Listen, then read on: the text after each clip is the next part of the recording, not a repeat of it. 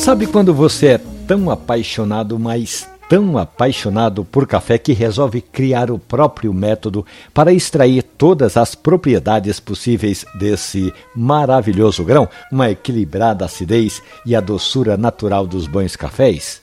Pois o publicitário Fernando Sá contou que para ele o dia só começa com um bom café. Foi aí que dois anos atrás, Fernando juntou a paixão pela bebida e o desejo de montar uma cafeteria. O publicitário conta que primeiro foi estudar, tornou-se barista, depois mestre de torra. Com o passar do tempo, depois de vários estudos, milhares de xícaras de café, Fernando Sá se juntou com o engenheiro mecatrônico Felipe Santiago, a barista Lidiane Santos e Juscelino Bourbon, que é engenheiro mecânico e de segurança no trabalho.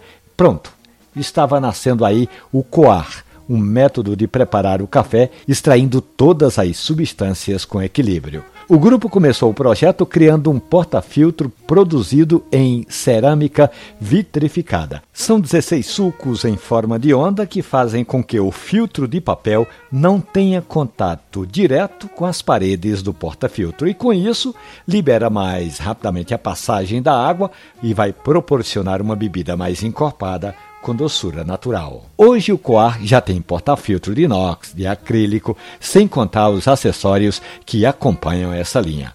Coar é um método de passar café genuinamente pernambucano que já está chegando em diferentes cafeterias pelo Brasil afora. Essa história empreendedora e outros casos ligados ao mundo do café você encontra na página da radiojornal.com.br ou nos agregadores de podcast. Café e Conversa. Um abraço, bom café.